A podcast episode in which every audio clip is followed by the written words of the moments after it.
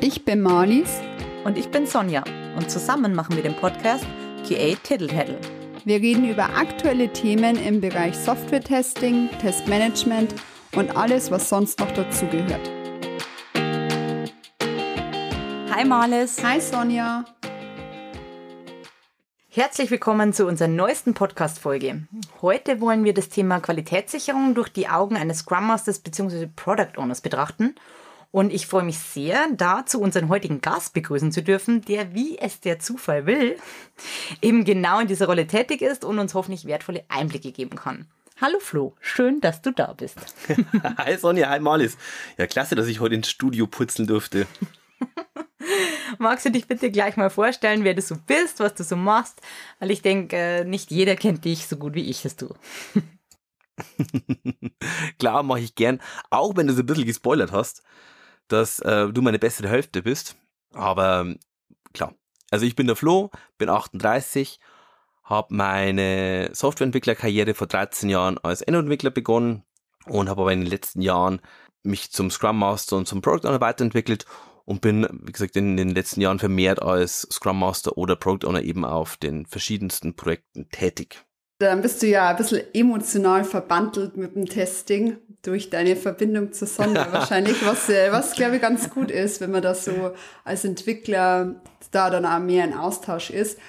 Und weil du jetzt gesagt hast, also du bist ja dann hin zum PO, wie würdest du sagen, wie integrierst du Qualitätssicherung in agilen, in den agilen Entwicklungsprozess, also insbesondere in Scrum-Teams? Du arbeitest ja dann wahrscheinlich viel in Scrum-Teams. Ja, genau. Also Scrum-Teams ist eigentlich so das Setup, in dem wir meistens arbeiten.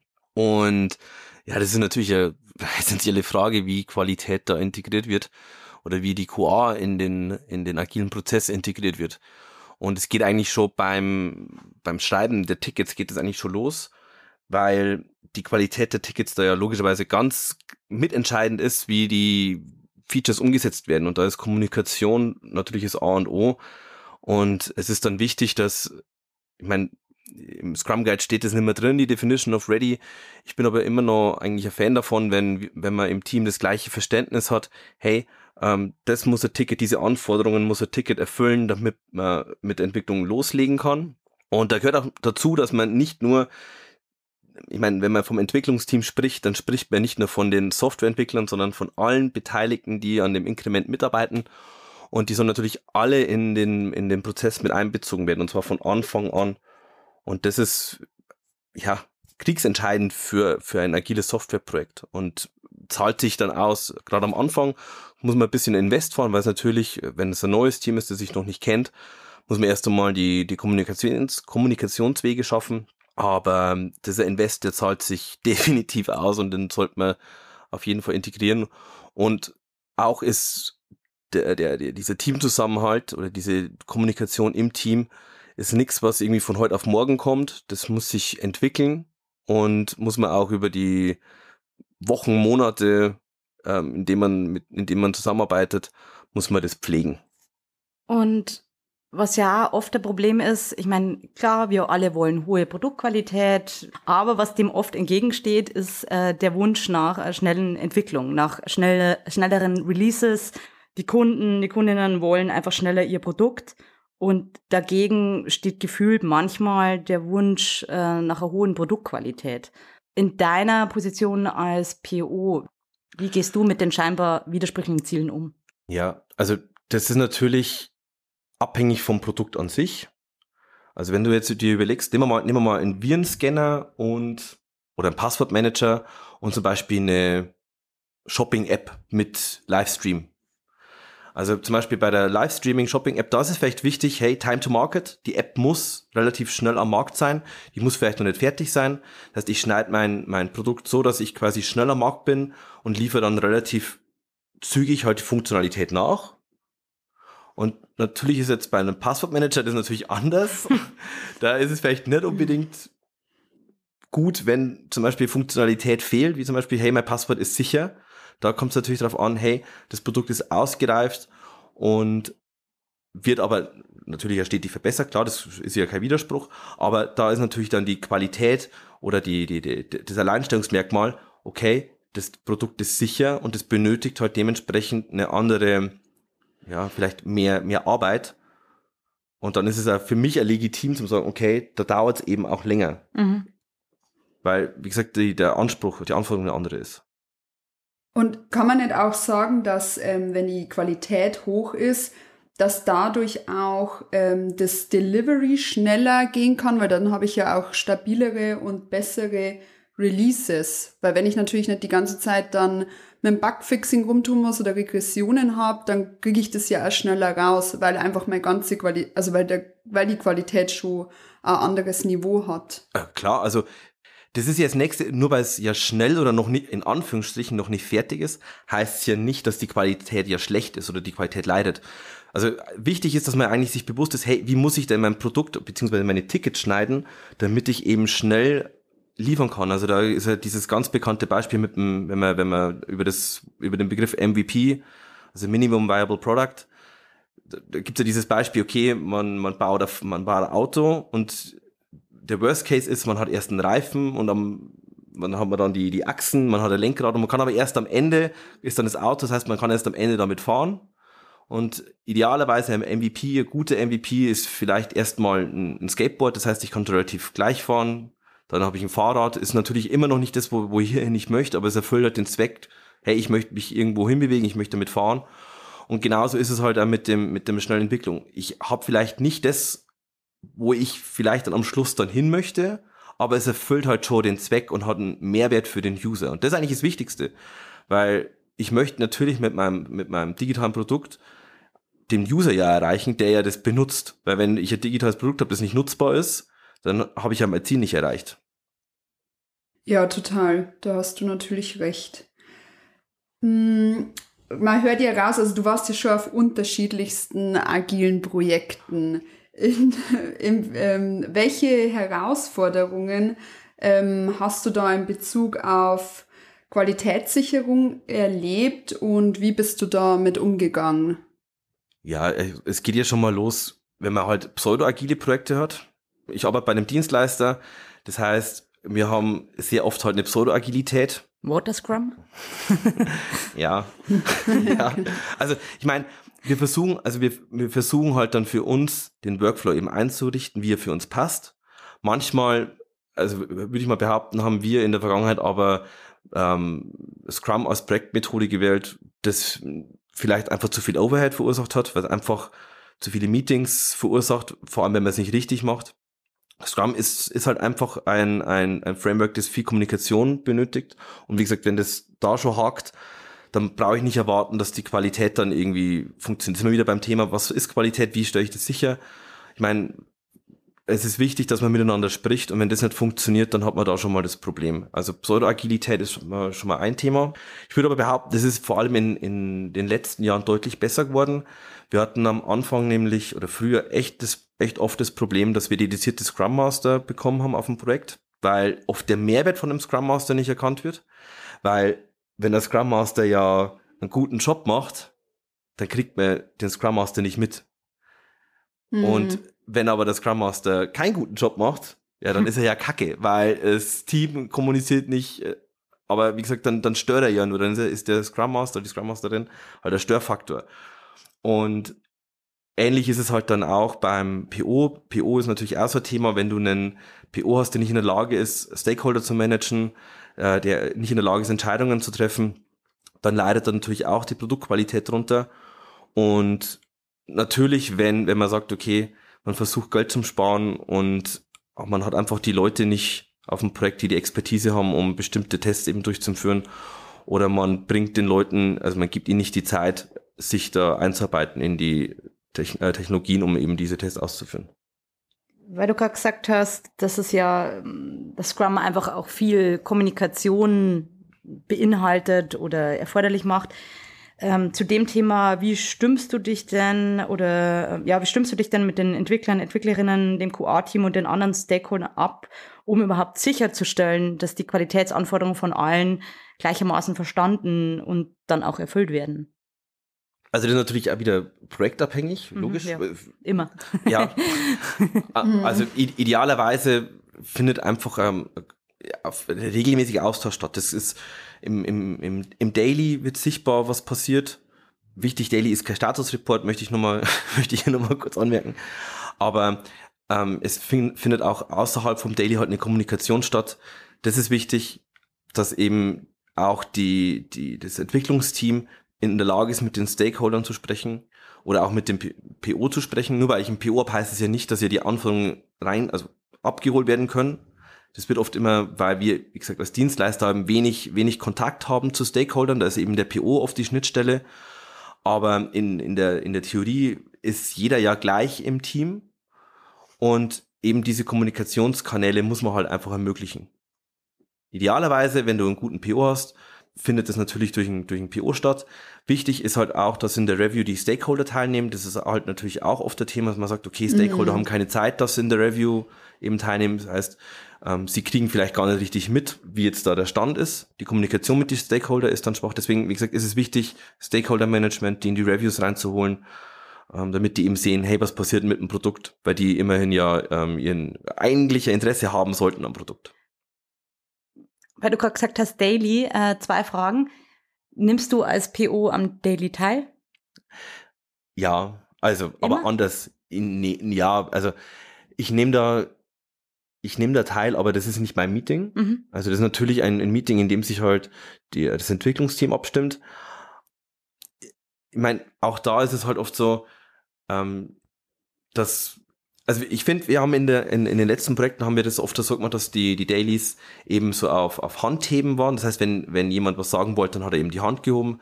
Das hat gut funktioniert. Mhm. Es ist, man muss aber ehrlich mal sagen, es passiert aber auch, dass da ab und zu mal Sachen runterfallen. Das spricht man dann in der, ja, halt eben in, in der Retro zum Beispiel spätestens an, weil da fällt es hoffentlich dann auf. aber ähm, als PO, ähm, wie gesagt, nehme ich teilweise mich halt schon in, also interessiert ich bin relativ nah immer an den Leuten dran und das ist mir persönlich eher wichtig, unabhängig eigentlich von der PO-Rolle. Wie sieht denn für dich das perfekte Daily aus? Das perfekte Daily? Mhm, das perfekte Daily. also es, es, ist kurz. Mhm. Mm, das perfekte Daily ist, jeder weiß, was zu tun ist und es gibt keine Blocker. Das heißt, man sagt mal kurz Guten Morgen, erzählt sich mal kurz einen Witz. Gibt es irgendwas? Nö, weiß jeder Bescheid, ja, cool, dann sehen wir uns morgen im nächsten Daily. ja, also, ich meine, es hängt natürlich auch wieder, wieder von der Phase vom Projekt ab. Wie gesagt, wenn jetzt kein, wenn jetzt kein, wenn es entspannt ist, dann ist das für mich tatsächlich das perfekte Daily.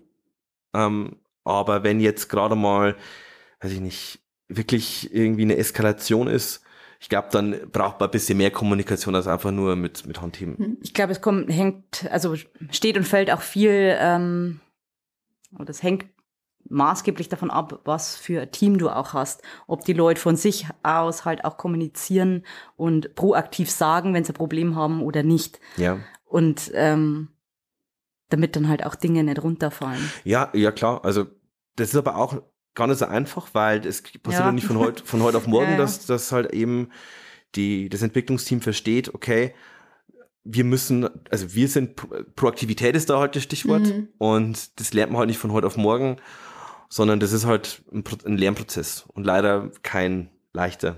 Ja, ja, und auch zu verstehen, was ist ne überhaupt, also ich ich meine, es gibt schon Sachen, die irgendwie klar sind, dass es ein Blocker ist, aber manch, da brauchst du ja ein bisschen eine Weitsicht, um so vielleicht zu verstehen, dass uns das auf die Beine fallen kann. Und das ist ja, das muss man ja auch irgendwie lernen oder da ein Gefühl dafür kriegen. Und dann kommt es wahrscheinlich drauf an, wie, wie funktioniert das Team miteinander. Gerade in der Anfangsphase vom Projekt, glaube ich, muss sich das Team auch immer erst zusammenfinden. Ja. So Sachen auch. Ja. Also da finde es ist witzig, ich bin nämlich gerade bei einem, äh, also bei meinem aktuellen Projekt, sind wir gerade in der Projektfindungsphase. Das heißt, wir hatten jetzt diese Woche einen, einen Kickoff und das finde ich halt super wichtig, dass man, dass die Kollegen und Kolleginnen sich halt so schnell wie möglich und so intensiv wie möglich halt kennenlernen. Weil wenn man einfach nicht weiß, wie der andere gegenüber einfach tickt, das ist einfach schwierig. Mhm. Wenn ich aber weiß, was den anderen oder die, die andere motiviert, verstehe ich auch, hey, was treibt den an? Und vielleicht ist dann, entstehen dann einfach Synergien miteinander. Das heißt, einfach das Zwischenmenschliche ist super wichtig und fällt leider ganz oft runter, mhm. weil man da halt oft versucht, okay, man möchte irgendwie einen Grip kriegen, man möchte, ähm, man möchte so schnell wie möglich Tickets umsetzen Und aber das ist ein Invest, den man auf jeden Fall machen sollte und ähm, das Zwischenmenschliche darf da auf gar keinen Fall mhm. runterfallen. Da ist wiederum der Scrum Master halt sehr wichtig, dass der das Team eben zusammenbringt und auch gut miteinander vernetzt, damit sie loslegen können, falls sie sich nicht kennen. Ja. Ich war da auch mal auf einem Projekt, da waren, also in der Firma, in der ich war, da waren wir sozusagen, haben das Testing gemacht und eine andere Firma hat entwickelt für einen Kunden. Und da war, ähm, da hat es in der QA, haben wir da eine Aufgabe gehabt, die da hätte man eigentlich relativ schnell sagen können, da braucht man Entwickler dazu, das können wir alleine so nicht leisten. Und da habe ich auch gemerkt, das ist halt auch manchmal nicht so einfach, sich da die Blöße in Anführungszeichen zu geben. Da, ich war da auch noch mhm. neu auf dem Projekt und die andere Testerin auch. Und dann haben wir das so ein bisschen, hm, wie soll ich das sagen, wir haben das halt immer so vor uns hergeschoben und dann ist es halt am Ende eskaliert und wir haben das alles hingekriegt, da mit der Entwicklung und haben mal in der Retro drüber geredet. Aber das stimmt schon, oder wenn einfach ja, dann das Vertrauen nicht da ist oder man, wie gesagt, sich die Blöße nicht geben mhm. will, dann äh, kann das schnell in ungute Richtung laufen. Ja, da sind wir ja wieder beim äh, Stichwort psychologische Sicherheit und ich glaube schon, dass ein gescheiter Kickoff ähm, ja da definitiv helfen kann, das Gegenüber zu verstehen und auch diese Sicherheit zu schaffen. Also ich muss gestehen, ich bin schon ein bisschen stolz auf meinen auf meinen Miro Kickoff. ja, nee, also Absolut und es, ich meine, es ist, ist immer so leicht dahergesagt, es gibt keine blöde Fragen, mhm. aber man muss einfach einen Safe Space schaffen, damit man sich traut, Themen zu adressieren und da haben viele eben eine Hemmschwelle, gerade wenn man sich, also eine Sprachbarriere ist natürlich oft ein Thema. Mhm. Ich meine, wir arbeiten international, wir haben polnische Kolleginnen, wir haben irische Kolleginnen, ähm, dann spricht man mit gebrochenem Englisch, und das macht es natürlich richtig, richtig schwer, dass man dann eben Themen adressiert, wenn man, wenn man einfach der, der Sprache nicht so sicher ist. Da habe ich letztes Mal einen äh, Talk gesehen und das war auch interessant. Der, da haben die auch gesagt, es gibt keine äh, blöden Fragen, bin ich auch der Meinung. Also lieber und lieber einmal mehr Fragen wie einmal zu wenig. Aber es gibt falsche Momente für Fragen. Also wenn zum Beispiel schon alle überlastet sind und dann, ähm, dann kann es halt äh, sozusagen, das, das ja. fand ich witzig, weil man dachte, ja, das äh, stimmt schon, wenn man dann vielleicht immer wieder rausgerissen wird. Also da ging es dann so Stichwort Focus Time und ähm, sowas. Mhm. Aber da musste ich dann schmunzeln, weil man dachte, ja, das kann schon sein, wenn man dann jemanden vielleicht auf dem, am falschen Tag erwischt, dann ist die, Ant also wäre vielleicht zu einem anderen Zeitpunkt dann die Antwort ein bisschen anders gewesen. Ähm, genau dann hätte ich, dann hätten wir noch eine Frage und zwar, wenn ihr jetzt im Planning sitzt und es geht jetzt um einen neuen Sprint, wie, wie wird da Qualitätsverbesserungen im Vergleich zu neuen Features und Funktionen eingeplant? Also wie versuchst du da das zu priorisieren oder ihr im Team? ist super spannende Frage, wo es natürlich auch keine, also keine klare Antwort eigentlich gibt, weil das hängt unglaublich vom, vom Projekt ab. Aber in der idealen Welt sieht es halt so aus, dass, dass eigentlich das Entwicklungsteam weiß, okay, jetzt ist es gerade eine Zeit, wir müssen unsere Qualität verbessern. Wir brauchen gerade wir haben einen, einen keine Ahnung, einen Bug-Backlog, der ist gerade so hoch, wir müssen jetzt ein paar Bugs äh, abarbeiten oder wir müssen jetzt mal ähm, Legacy-Code beseitigen. Ansonsten ähm, dauern einfach neue Features viel zu lang.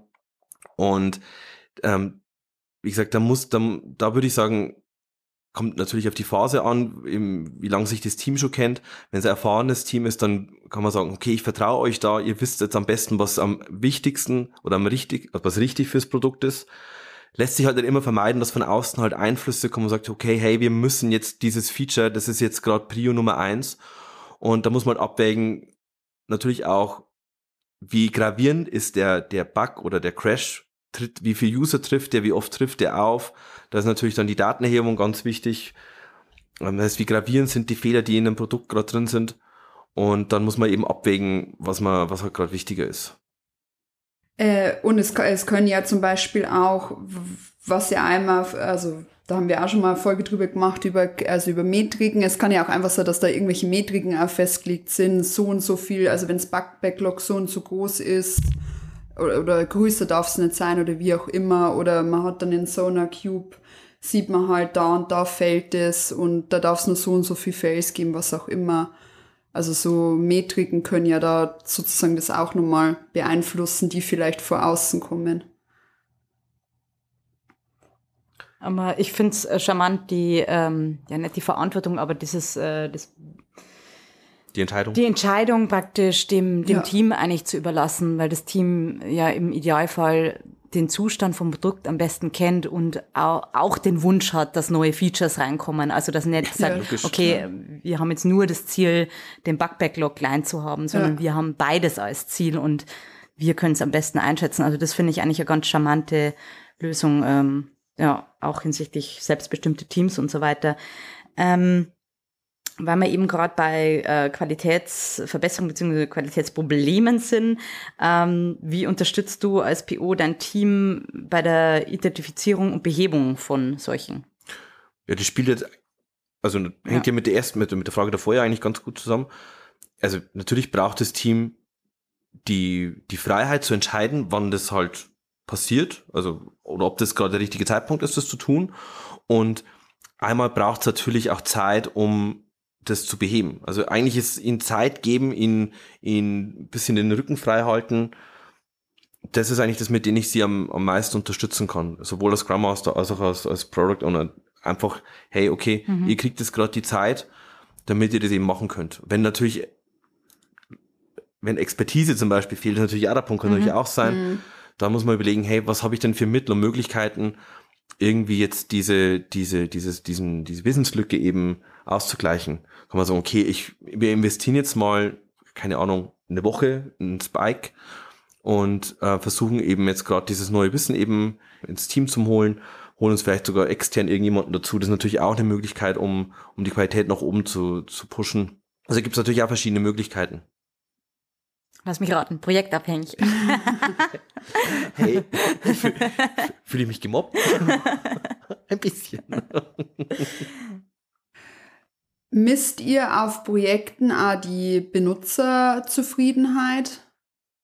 Also habt ihr da irgendwie da, also wahrscheinlich kriegt ihr ja auch irgendwie von Benutzerfeedback, oder? Zu den Produkten. Jein. Also ich war jetzt auch oft auf Projekten Product Owner, da ging es um Infrastructure as Code. Und das ist eigentlich schon ein bisschen, also für mich war das jedenfalls eine Challenge, weil die Stories, die User Stories, die haben ja eigentlich, die sind ja nicht user-facing, sondern die, wenn, wenn wir jetzt halt Infrastructure as Code Themen halt eben, eben haben, dann sind ja eigentlich die Benutzer, die Entwicklerinnen, die halt dann eben zum Beispiel die Web-App oder die Mobile-App eben entwickeln. Und da ist es halt dann schwieriger, finde ich, da Feedback einzuholen, weil da einfach nur das, also das Dasein gut ist und das Fehlen eben bemängelt wird. Aber wenn wir jetzt zum Beispiel jetzt wirklich Web-Anwendungen oder Mobile-Anwendungen haben, da ist es schon so, dass wir spätestens, wirklich spätestens beim Release eben halt dann das erste Feedback dann kriegen. Äh, idealerweise ist es schon so, dass man schon vorab User-Acceptance-Tests macht. Also es gibt auch Projekte, die, da, da sind wir in der Lage, Beta-Tests zu machen und eben uns schon vorab Feedback zu holen. Und das ist natürlich super, weil man dann eben zeitnah reagieren kann. Oder wenn man sagt, okay, wir fangen, machen das ganz früh, wir gehen schon bei der Discovery-Phase, man hat einen ähm, Prototypen, UI-Prototypen, zeigt den bestimmte User mit A-B-Testing, entscheidet man, ähm, er, also erhebt man dann einfach Daten, was, was funktioniert gut, was funktioniert nicht so gut, ist natürlich auch wieder eine Budgetfrage. Ähm, ich bin da eigentlich ein Fan davon, ist halt oft, wie gesagt, das Budget halt da der, der limitier, äh, limitierende Faktor. Leider, aber wie gesagt, Feedback ist da super wichtig.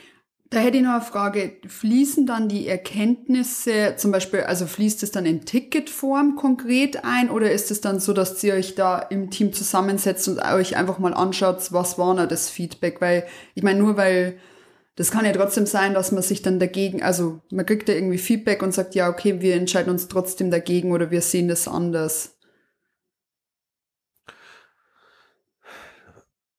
Wenn möglich, beides. Mhm. Also dann ist natürlich vorgelagert, hey, wir, wir reden im Team über die Ergebnisse. Ist natürlich super. Mm, Am Ende vom Tag muss natürlich der PO entscheiden, hey, weil das ist sein Job, er ownt das Produkt Ja. und da muss er halt dann entscheiden oder die Entscheidung dann treffen, wir machen das oder wir machen das nicht, aber da kann das Team natürlich oder soll eigentlich beraten natürlich zur Mhm, Seite ja, stehen. klar. Absolut, ja, klar. Also hat jetzt nicht direkt was mit der Frage zu tun, aber es interessiert mich einfach, weil du gerade gesagt hast, äh, deine letzten Projekte waren eben nicht ähm, Endkunden für die Mhm. Endkunden bestimmt, sondern eben für Entwickler und Entwicklerinnen selbst. Aber ihr schreibt dann trotzdem immer User Stories. Ja, Und funktioniert das gut? Also wird das gut angenommen? ja, schon. Also ich brauche da, weil ich einfach gerade bei dem Infrastructure as Code Thema Mhm. fällt es mir oft schwer, die, die, also inhaltlich die Ja. Zu verstehen, was da passiert. Ich komme von der von der Mobile-Entwicklung, das, also Web und Mobile, das fällt mir wesentlich leichter. Und dann ist es schon so, dass man eben die, das stelle ich halt gemeinsam mit, mit dem Entwicklungsteam dann die Akzeptanzkriterien auf und das funktioniert gut. Also es ist natürlich auch ein iterativer Prozess, es ist eine Teamfindungsphase, aber bis jetzt habe ich da jedenfalls bei, bei unseren Kollegen noch kein, noch kein Problem gesehen. Okay, cool. Ja. Das ist echt Ja, cool. spannend, weil ähm, so in der Vergangenheit äh, habe ich immer mal wieder gehört, also dass praktisch Entwickler oder Entwicklerinnen dann in solchen Fällen die User Stories nicht für sinnvoll erachten, weil sie sagen, es ist ja praktisch eh ihrs und dann Naja, quasi, also, formlos das am- irgendwie aufschreiben und das finde ich irgendwie. Das ist, nee, das ist eigentlich Quatsch, weil am Ende ist ja, der, also ist ja der, der, der Benutzer von der Infrastruktur ist ja dann halt zum Beispiel der, der Backend-Entwickler. Also das macht schon Sinn. Man muss halt dann auch die Personas definieren, die Mhm. eben da eine Rolle spielen. Ganz oft, ist witzig, weil da habe ich gestern mit einer Kollegin drüber gesprochen, ganz oft fallen eben diese, die Definition der Personas eben runter. Man schreibt eigentlich immer nur as a user, I Mhm. want, bla bla bla. Idealerweise hat man eben verschiedene Rollen, verschiedene Anforderungen aus verschiedenen Perspektiven, weil das natürlich wichtig ist, weil es ist halt nicht nur einfach ein User, sondern es ist vielleicht, was weiß ich, der Backend-Entwickler hat andere Anforderungen an eine Infrastruktur als der Frontend-User. Und dementsprechend macht es da schon Sinn, da zum Beispiel zu unterscheiden. Sonja, da haben doch wir auch mal ähm, es, es ziemlich äh, bei einem Feature so ziemlich ausführlich mit äh, Personas, die definiert und rumgespielt und uns das alles aufgeschrieben hat. Ich finde auch, das fällt dann viel leichter zu verstehen, was man überhaupt möchte, wenn man unterschiedliche Perspektiven einnimmt überhaupt. Weil es ist, also mir fällt es dann doch immer schwer aus. Natürlich sage ich dann ja, okay, als End-User, bla bla bla. Aber wenn ich wirklich check, so, okay, was ist denn das für Person, vielleicht auch wie skilled ist die? Also ich meine, wenn ich jetzt von mir ausgehe und dann meine Mutti anschaue, das ist halt auch nochmal was anderes. Also sagen wir mal jetzt einfach bei einer Shopping-App oder so, wie ich die benutze und wie meine Mama die benutzt. Das ist dann schon spannend, wenn man da wirklich gute Personas hat und sich da ein bisschen so reinfühlen kann. Was ich aber auch witzig finde, generell, also, weil man hat ja eine, in der User Story ja, ich möchte als, also als User möchte ich XY haben, damit bla bla bla erreicht wird. Und ganz oft fällt es eigentlich vielen schwer, dieses, warum möchte ich das haben? Und auch da habe ich mich mit der Kollegin gestern unterhalten, weil nämlich oft eigentlich der, der, warum möchte ich das haben, wird oft in diesen, ich möchte das haben. Zum Beispiel, I want to have clean code. Und warum möchte ich ihn haben? Na, eigentlich möchte ich refactoren, damit ich einen sauberen Code habe. Das heißt, man muss sich irgendwie, man muss sich wirklich da ein bisschen Gedanken machen. Und ich habe da das User Story Schreiben am Anfang schon ein bisschen unterschätzt, aber man kommt da echt gut rein, wenn man das ein paar Mal gemacht hat. Dann kommen wir jetzt schon zu unserer letzten Frage und zwar, ähm, wie gehst du in deiner Rolle mit plötzlichen Änderungen in Anforderungen oder Prioritäten um und ähm, wie beeinflusst das die Qualitätssicherung? Also, das ist halt Agilität, das gehört dazu. ich meine, ansonsten wird man, wird man Wasserfall machen. Wie gehe ich damit um? Also, eine hundertprozentige Planungssicherheit hat man eben im, in der Agilität nicht. Und wie gesagt, idealerweise ist, eine, ist, ein, ist ein Sprint geschützt. Es passiert durchaus mal. Und ich finde, wenn jetzt, wenn jetzt ein Blocker kommt, es ist irgendwas down, zum sagen, okay, ich bin gerade im Sprint, ich kann das nicht fixen. Hallo? also, das geht nicht. Also müssen wir, müssen wir schon, schon ein bisschen realistisch sein. Ist auch nicht, also, das ist auch nicht wirklich Scrum dann, aber man braucht schon, Themen können auch ein, zwei Wochen warten, bis sie halt eben eingeplant sind, bis sie richtig eingekippt sind. Ähm, aber ja, es ist, es ist in der Natur von einem ähm, agilen Projekt, dass sich Sachen ändern. Und das ist auch dann gut, weil da kann man halt wenigstens drauf reagieren. Im anderen, also im Wasserfall ändern sie sich auch, nur man reagiert halt eben nicht drauf. Und dann arbeitet man eben am, am Produktziel vorbei. Das stimmt, ja. Also, weil wenn was reinkommt, kommt sowieso rein, egal wie ich, wie du sagst, ob ich gleich reagiere oder halt gar nicht. Das Problem ist dann schon da, ja. Genau. Cool. Ja, cool. Ja, Flo, dann danke für die ganzen äh, Eindrücke und mal äh, zum Hören, wie es so im Leben eines POs, was da so, was da so abgeht. Hat richtig Spaß gemacht. ja, mir auch. Vielen Dank, dass ich dabei sein durfte. also, gern. Gut, dann ähm, haben wir es für heute und bis zum nächsten Mal. bis dann. Ciao. Tschüss. Tschüss.